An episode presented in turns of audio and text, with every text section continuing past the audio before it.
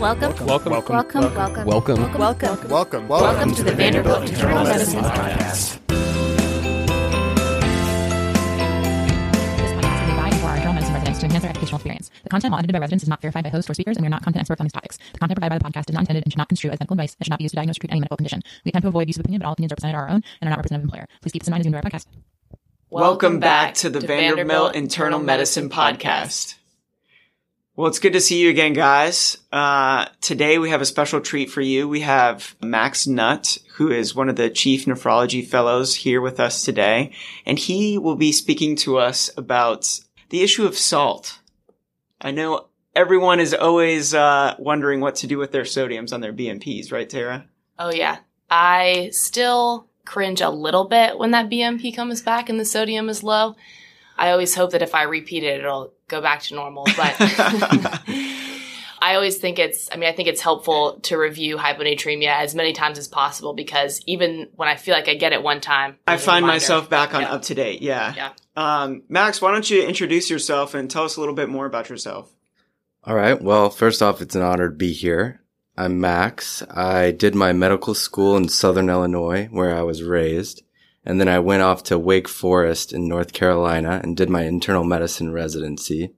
This is my second year in fellowship, and I can say that I certainly have had plenty of repetition when it comes to hyponatremia along Sure. the way. I know that most of y'all get pretty worked up when you get a hyponatremic patient and oh my gosh, do I even have to call nephrology over this one? But honestly, I'm one of the guys that doesn't get upset when you give me a call about hyponatremia. I'd rather get involved early rather than later on. But first, a little bit about me. So I enjoy living in Nashville. Some of the things I like to do is just the, the nearby hiking, have done some of the day hikes around town and also kind of travel a little bit on the outskirts of town, like to do backpacking and camping and that kind of stuff. Any favorite spots? So have you heard of the fiery gizzard? I've heard have. it's 12 miles long. It Yeah. was borderline torture. Oh my gosh, really? Yeah. I haven't heard that part. Yeah, it was uh, it was a long day, and uh, it ended in a long night, and it was raining. Yeah, But- what about something uh, less intense? Any good any good food recommendations? You know? Um, one of my favorite places to go is the River House downtown, a steakhouse that opened up recently. Highly recommend it to anybody who likes a good steak. Ooh. Well, that's awesome. Thanks for the introduction and the recommendations. So just to clarify, Max, you said you want us to call you at any time of the day or night if we have questions about sodium. You know, preferably during the day Cool, would okay. be an ideal time to give me All the right. call. If you call me at night, I'm not going to be upset or mean over the phone if it's hyponatremia. I will have to ask too. Uh, the famous Joel Topf on Curbsiders is known as Kidney Boy. Can we start calling you Salt Boy? Well, at Wake Forest, little known fact here at Vanderbilt, I was actually known as the sodium guy. Ah, so, not okay. sodium Sodium guy, boy. So we'll start calling you the Sodium Okay. King. Then I think we can elevate that, elevate your status here. Sodium King, talk us through why hyponatremia is important to talk about, first of all, and then second of all, how you start with your approach. Okay, so first I feel like we need to talk about why does hyponatremia matter and why is it important? I think, you know, what it boils down to is it's not so much sodium that we're worried about as it is osmolality. And fluctuations in osmolality can lead to water shifts in the body, most importantly in confined places like the brain. Y'all probably remember from first aid and studying for step one, the mnemonic, high to low, the brain will blow, low to high, pons will die. That holds true. You guys remember? I still think of that every time I see. A, I'm like, wait, which way is it? Uh, yeah, it's a chant in my head. So yeah, that's the whole reason why hyponatremia or, you know, low osmolality matters. I think one of the principles that's important to talk about is the difference between osmolality and tonicity. Osmolality is really just solute dissolved in a solvent. And tonicity means that it's a solute's ability to exert pull on water. Um, so if a solute cannot pass through a membrane, it's therefore an effective osmol, and that means that it will pull water across that membrane to reach an equilibrium. And so that's an important principle to remember when you're thinking about osmolality and hyponatremia. Let's just keep that in the back of our heads. I think it's important to talk about some of the basic physiologic principles that allow a healthy person to maintain a normal serum osmolality and serum sodium. This is done in part by the hypothalamus and the osmoreceptors in the hypothalamus that are constantly checking what your osmolality is. It starts to get out of whack, we have a few mechanisms that can bring it back into normal range. One of them is thirst. And by increasing thirst, you increase intake of hypotonic fluid, which can drive down your, your osmolality. Another one is ADH, which acts in the kidney to also bring down the serum osmolality. And this is by binding with vasopressin receptors and allowing aquaporin infusion in the collecting tubule and water reabsorption across the medullary interstitial gradient. In order to do that, you have to have a high osmolality in your renal medulla.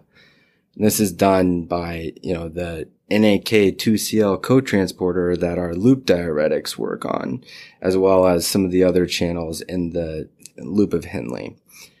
And you may ask, at what point does ADH get released? And at what osmolality would you want to be reabsorbing water from the tubule? Well, the studies have been done and it shows that at a serum osmolality of greater than 285, you start to get an increase of ADH release. It's a very steep increase in the release of ADH in relation to the serum osmolality so that once you've reached a serum osmolality of about 310 to 320, you should be concentrating your urine to a, you know, pretty close to maximally concentrated. The urine osmolality can vary quite a bit from 50 milliequivalent to liter to about 1200 milliequivalent per liter. It's important to realize that this is in a healthy person who has totally intact kidneys, is not on diuretics, doesn't have something like sickle cell disease, which can greatly impair your ability to both dilute and concentrate your urine. But generally speaking, urine osmolality can vary quite a bit. If you start looking at something like a desert rat who has less access to water, their urine osmolality can be much, much higher than a human's, like 2,500 milliequivalents per liter. Max, thanks for talking us through that physiology. So let's say we call you or we get a call from the ED about somebody who's coming in sodium of 128. That's all we really know. What are the first things that are going through your mind? What kind of questions are you asking? And kind of talk us through your thought process when you hear about a low sodium in a patient. Absolutely. I think, you know, when I'm getting called for hyponatremia, I like to assume that this is a hypotonic hyponatremia. Somebody's already confirmed that the serum osmolality is low. And we all know about causes of pseudo hyponatremia like hyperlipidemia, specifically triglycerides, hyperproteinemia, things like that, or hypertonic isotonic hyponatremia caused by hyperglycemia. There are some other causes. I imagine that if you, as an internal medicine resident, are reaching out to me, we've already kind of gone through that. We've checked a serum osmolality. We're already talking about hypotonic hyponatremia. There are many different methods about how to go through this. One word of caution I would say is using something that's not an objective measurement as your first branch point for this diagnosis many of these algorithms are going to use volume status as kind of the first branching point. We're notoriously horrible at assessing volume status. And I think that if you go down the wrong branch immediately by picking the wrong volume status, you thought they were euvolemic, they're hypervolemic, you're never going to get to the right diagnosis. And it's really just going to muddy the water that's a complicated way of me saying that my first diagnostic approach is to look at an objective measurement, which is a correlate of the ADH activity. And so I'm going straight for the urine osmolality. It'd be really helpful if you've already had a urine osmolality by the time you've consulted me. Isn't that right, Jared? Yeah, that that would be right. Unfortunately, uh, as a as an April intern, I made that mistake while consulting uh, Max, and he had to subsequently remind me of the utility of getting such a test. But luckily, I, I, don't need those reminders anymore, which is a good thing, you know. That may or may not have been after he got my hyponatremia talk. That's true. That's, That's okay. True. It's a learning process. Right. Once I see a urine osmolality and start to think about what's going on with ADH, um, you know, really I'm putting it into one of a couple buckets. Is ADH low, meaning that the urine osmolality is low? You're not reabsorbing all that water out of your urine. Or is the urine osmolality high, meaning ADH is high and its presence is allowing for the water to be reabsorbed from the urine into the renal medulla. And there are some, you know, gray zones. There's some of the different algorithms use different cutoff points for high versus low. In general, I think a, you know, urine osm greater than 200 signifies there's some ADH presence. A urine osm less than 100 signifies that ADH is not a big player in this hyponatremia. And in the middle is what I kind of call my gray zone. Um, in patients who have impaired dilutional capacity, like somebody with CKD, like I mentioned already, sickle cell disease, a lot of them, the best they're going to do is the gray zone. So this doesn't apply for everybody, but it does allow you to kind of put in, put some people into some buckets what really gets me interested is when I've got a hypotonic hyponatremia that has an elevated ADH. And I think that ADH is a major player. One of the reasons why it's interesting to me is because it's pretty easy to make the diagnosis. I, I can pretty much narrow it down to four major causes if we have a high urine osm. And I think we can go through those four and kind of talk about some of the um, different characteristics that would help us make that diagnosis. That sounds good. That sounds great. I think that's an interesting point that you make because a lot of, I mean, you're exactly right. I go straight to UpToDate. I don't know what you do, Tara. And I think one of the first branch points and something that we were taught medical school is, is right away do your volume exam and put people into buckets of hypovolemic, euvolemic, and hypervolemic. And so I think that's really interesting that, you know, might change the way I think about things. Maybe not doing that as my first step, taking back and kind of looking at the objective data. So, Max, let's go through the four causes or the four top etiologies that you think of when the urine osms are high or greater than 200. The first one is pretty obvious. I think we all think about this one's hypovolemia. And this is going to be the, the patient who presents with nausea, vomiting, diarrhea, poor access to water, or some other kind of history that is consistent. You know, that does mean you have to talk to your patient. You can't, you know, make this entirely based on labs, but it's usually pretty easy to figure out if somebody has a reason to be volume depleted. And to get hyponatremia from volume depletion, you have to be like greater than 20% total body volume depleted. So this is not going to just sneak up on you. Yeah, that's pretty significant. Yeah. Mm-hmm. I don't think I realized that one of the things I'm looking at, if I think this is possibly the case, is vital signs. And these patients are going to be tachycardic. They are going to have soft blood pressures. They might have a lactic acidosis. They might have a prerenal AKI. It's pretty hard to miss, honestly. Max, would, would urine sodium be helpful in situations like these? Yeah, definitely. Urine sodium is what I think of as my correlate for renin angiotensin aldosterone system. And if you've got a urine sodium less than 20, you may hear the nephrology fellows saying that this is a quote sodium avid state. And what that means is that renin is active, your aldosterone is working, you are reabsorbing the salt from your tubules. And this is going to happen in a volume depleted state. That being said, I'm not always going to write home about the urine sodium in cases where somebody's been on a diuretic or, you know, they have an AKI or other reason to have impaired kidney function. You may have an elevated, you know, urine sodium in the presence of volume depletion. Um, but generally speaking, it is something that I use to confirm my diagnosis if it is less than 20 and we have the right history. So that's hypovolemic hyponatremia. What about uh, other cases where they don't have that history. I'm gonna get a little crazy with you guys on this Uh-oh, one. This is my own term, okay? this is what I call fake hypovolemia. And this is where the body is sensing a volume deplete state. It's where, you know, the carotid and aortic arch baroreceptors are not getting distended well. The body thinks that it's in a volume deplete state.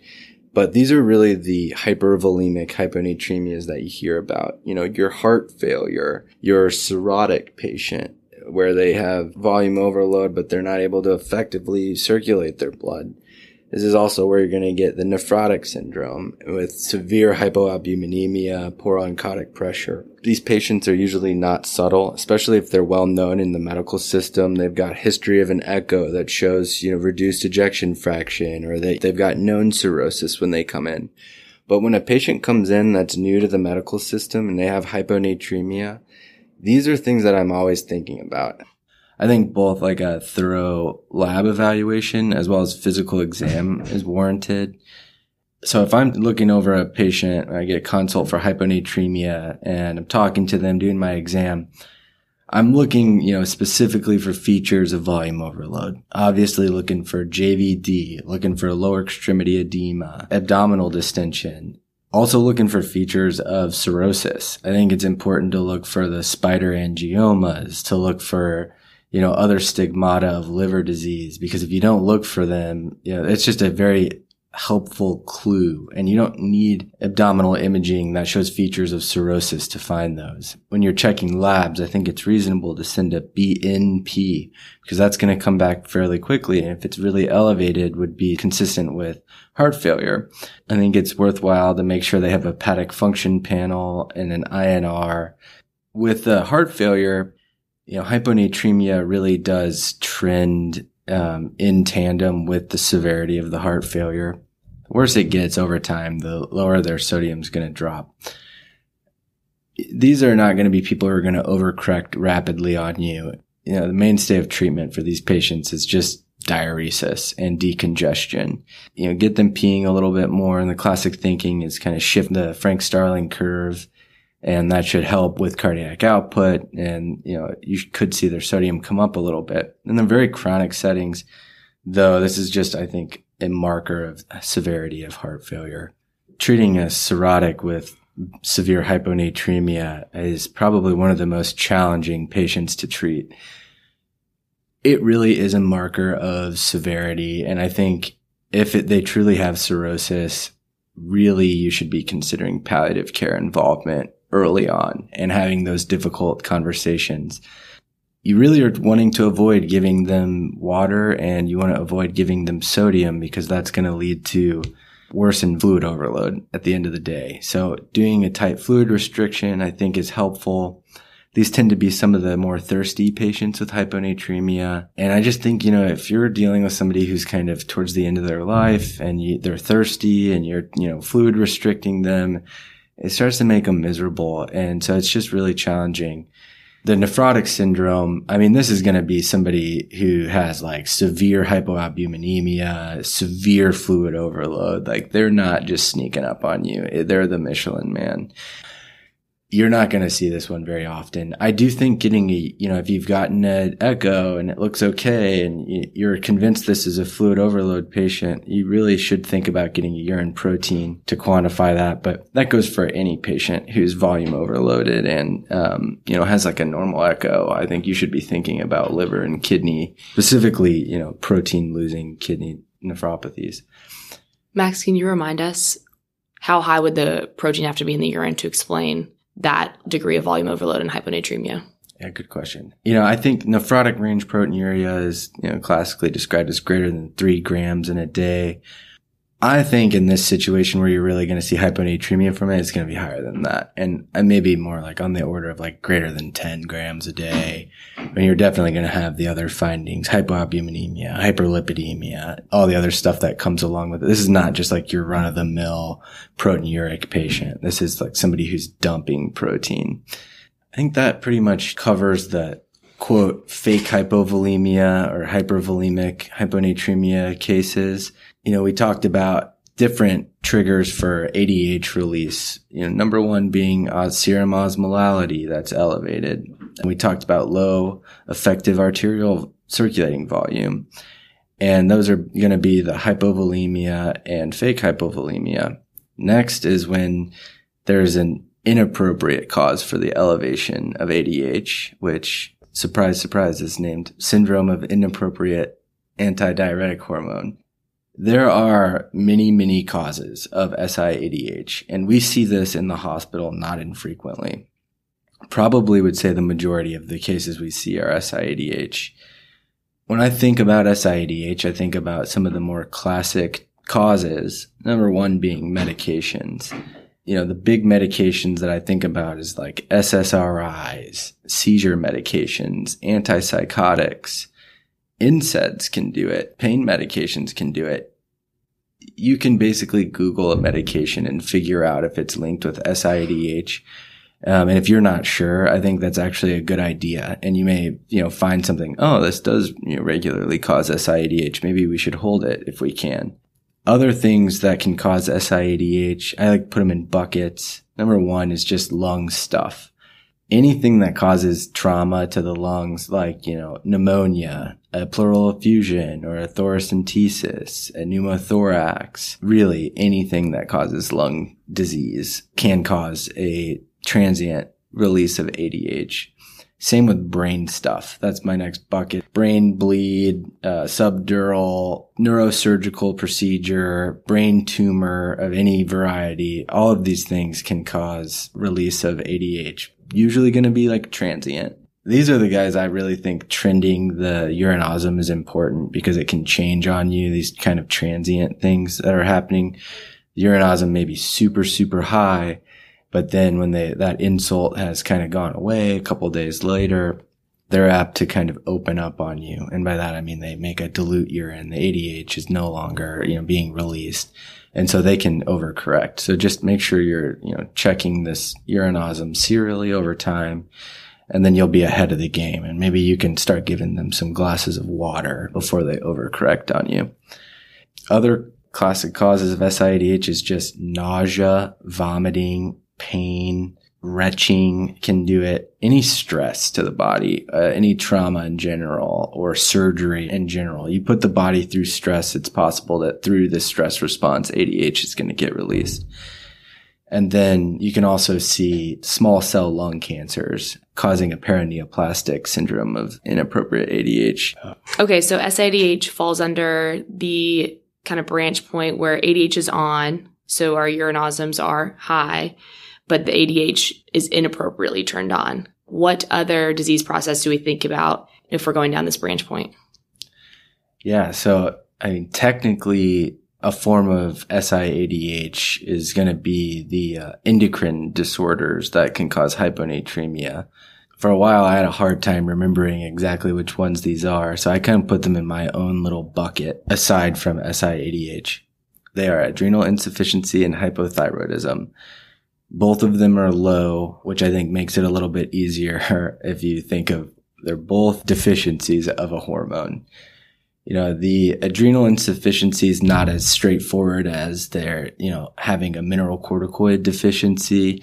And I think it's actually a little bit controversial, but any part along the HPA axis being messed up can lead to hyponatremia is essentially the takeaway for that one and you've got to give them glucocorticoid therapy back. I think checking an 8 a.m. cortisol on any patient that it looks consistent with a diagnosis of SIADH is a reasonable place to start.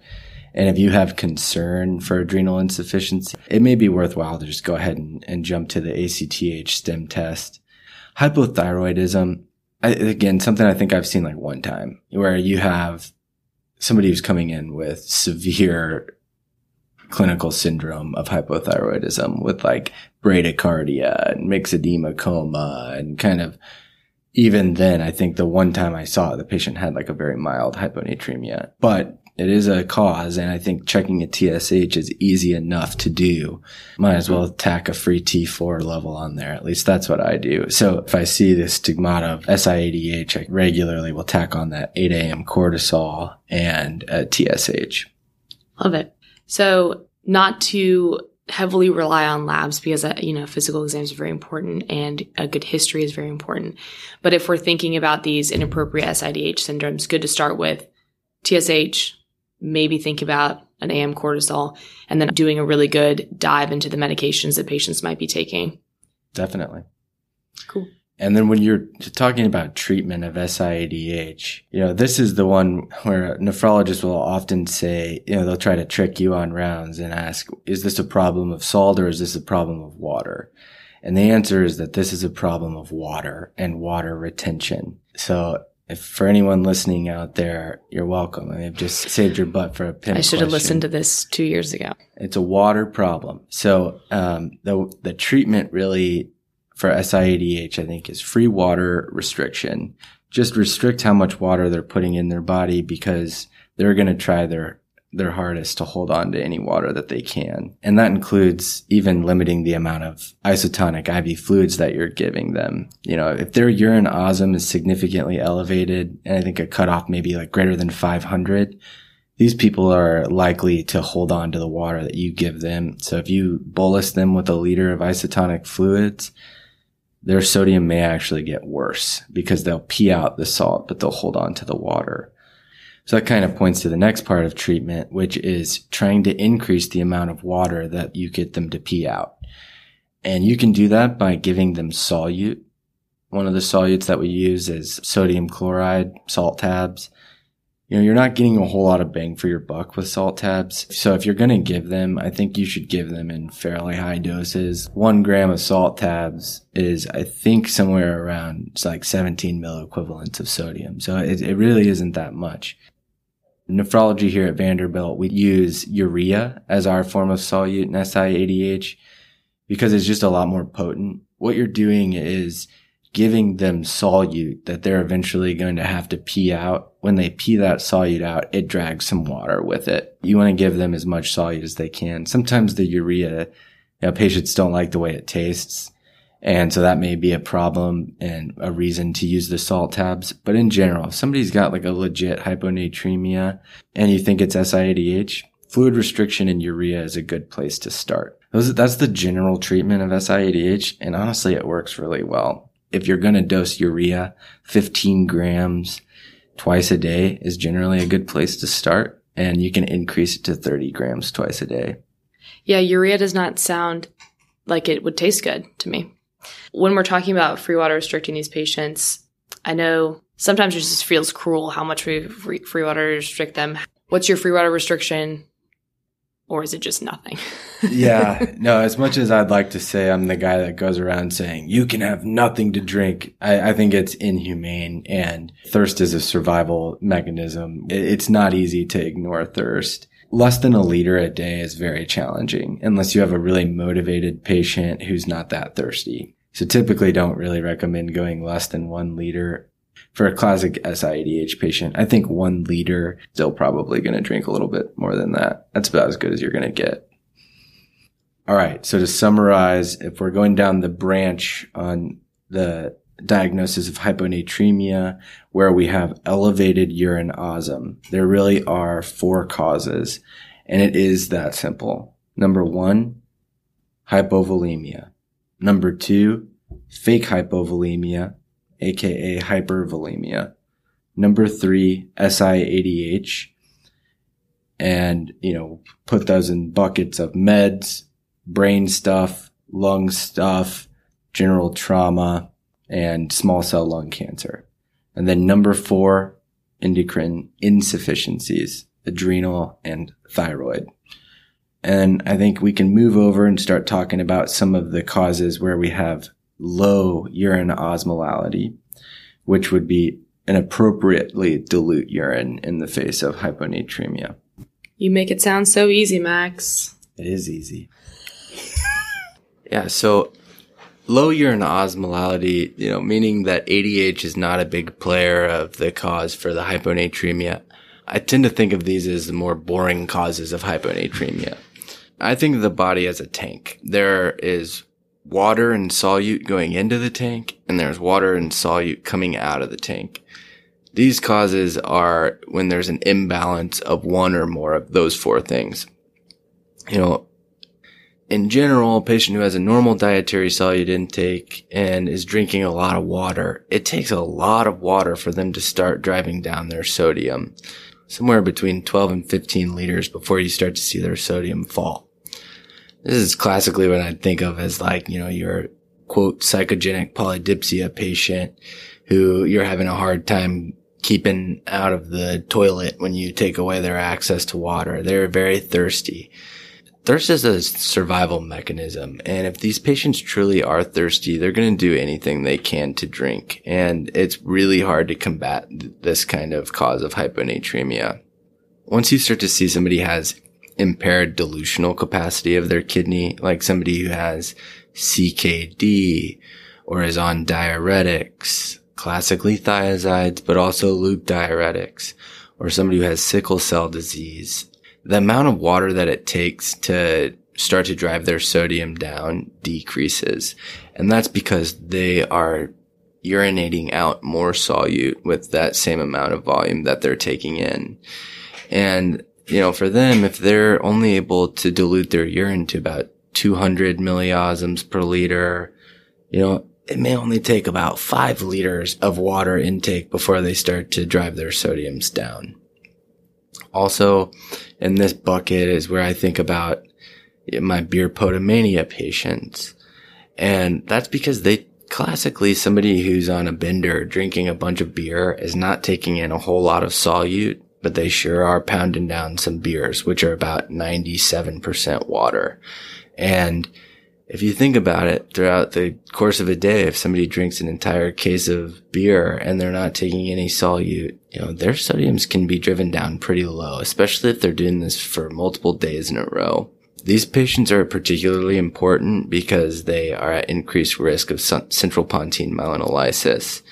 And I really think that these are the patients where you should be thinking about something called a desmopressin clamp. I don't know if, you know, you guys have heard of that much or if, if you've used it yourself. I was just going to say, I think I've only heard that in, in the setting of an ICU where mm-hmm. you can like administer it and then uh, get enough blood draws where you can really control their physiology. Yeah, I mean, essentially for these people, you make it easy. This person, when they get admitted to the ICU and their stimulus for the cause of their hyponatremia has been removed, the beer intake, their body's going to start doing what it's supposed to, which is to start a free water diuresis. And they are going to start just peeing out uh, dilute urine and their sodiums are going to start to climb up. And they can do so very fast and it can be dangerous. Well, if you give them ADH and you take away their ability to have a free water diuresis, then you have the opportunity to control how much solute you put into the tank. Oftentimes you can do that with a hypertonic saline infusion. You can do some math and figure out exactly what the rate's going to be. Basically set it and forget it. Maybe with a few adjustments made overnight by the night team. And when you get back in the morning, you're going to be sitting pretty. Speaking of central pontine myelinolysis, your alcoholics and elderly patients are the ones you need to be especially cautious about. The desmopressin clamp, by the way, only works when the urine osm's low. If they already have a high urine osm, you're really not doing much. Generally, this is the bucket where I think about something like a desmopressin clamp. Uh, also over here in the low urine osmolality group is going to be your tea and toast diet patients.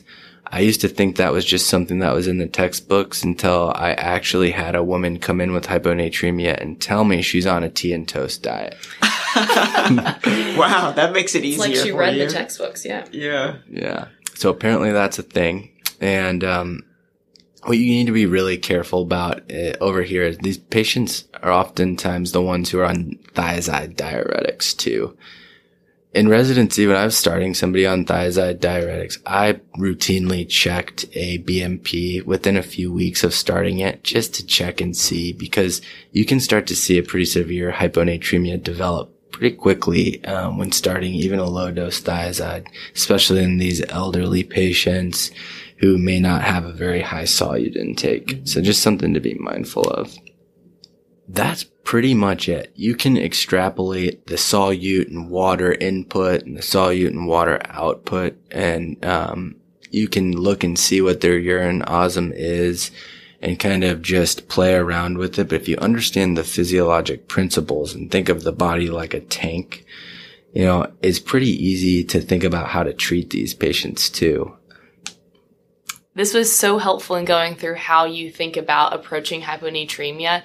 It sounds like we always want to confirm with the serum osm that it is hypotonic hyponatremia. And then from there, checking a urine osm will kind of set us down one of the two pathways we discussed. And again, to just look at the patient in front of us and then put them into buckets from there, depending on what their presenting complaint is, etc. I know this is probably a whole other talk in and of itself, but if you were to give us a couple back pocket tips on treating hyponatremia, what kind of things do you start with? Absolutely. I think one thing that's, you know, important is what do I do in the situation where a hyponatremic patient starts having a seizure? And that's something we're all terrified about. Um, you know, you have to have something ready to go. In that situation, you don't have time to, to look it UpToDate. I would say that you could give that patient a 100 milliliter bolus of hypertonic saline, and that should raise their serum sodium by about two to three milliequivalents. And if that doesn't work, you could consider redosing that 100 milliliter bolus. If at that point you have not, you know, had the patient come out of the seizure, you really need to think about other causes and you should consider brain imaging and anti-epileptics and talking with neurology, obviously. But in a pinch, 100 milliliter bolus of 3% hypertonic saline um, can sometimes bring a patient out of a seizure. Another thing that you need to focus on is ways to prevent worsening of hyponatremia. Oftentimes I recommend first when we're figuring out the cause, putting the patient on a fluid restriction. If the patient has real severe hyponatremia, you can do a 500 cc PO fluid restriction, or you can make them NPO until you figure out what's going on, moving in the right direction. You can always liberate their fluid restriction later most cases, fluid restriction is part of the management, especially in SIADH and the hypervolemic states.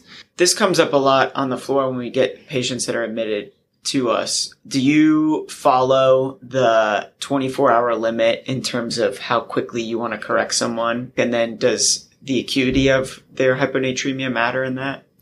Definitely. Um, you know, acute versus chronic, where do we draw the line? That's 48 hours. Oftentimes when patients present, we don't have labs from the last 48 hours. So you have to assume it's a chronic process. The reason this matters is because, you know, in an acute drop in sodium, say it's happened while it's in the hospital, you can just correct that person's sodium pretty quickly back to what it was in a chronic situation is where you start getting really worried about um, cerebral edema or uh, overcorrecting, causing uh, central pontine myelinolysis. The general recommendation is in 24 hour period, you should be raising someone's sodium by about six. I think you can get away with eight. The old guidelines used to say 10, but you certainly don't want to correct by more than, you know, eight in the hospital in a 24 hour period. 122 to One thing that's kind of scary about C- CPM is that it doesn't present until a couple days later. And so you don't really want to find out a few days later that you made that mistake. And so being really conservative, especially out of the gates, especially in the elderly and alcoholic patients, that for them, you may want to target more like four in a 24 hour period.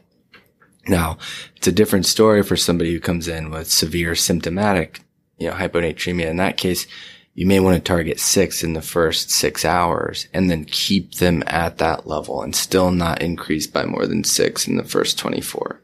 Max, thank you so much for taking us through a very difficult but yet common problem. Whatever diagnostic approach that you use, I just recommend that you try to use the same one as you move through your training and you start to hone in and figure out whatever approach works best for you. This is what works best for me. It doesn't mean it's the only way to do it. And don't be afraid to call us. We like this stuff. I think, you know, the last thing you want to be doing is giving a, a bolus of normal saline just to see what happens. If you're in a situation where that's what you're thinking about doing, just reach out and ask us for help. Max, this was awesome. I think it's so helpful to hear how you think through these things and how nephrologist approaches uh, electrolyte abnormalities. I'm going to refer back to this all the time. I don't know about you, yeah, Jared. I'm definitely going to listen to this episode for sure. Mainly because I like hearing myself talk, but Eh, correct, correct. also um, I like learning about sodium. Because Yes. Maybe this will prevent me from serially rechecking UpToDate for that algorithm. So thank you, Max. This has been this has been awesome. Thanks for having me. Hope it was helpful.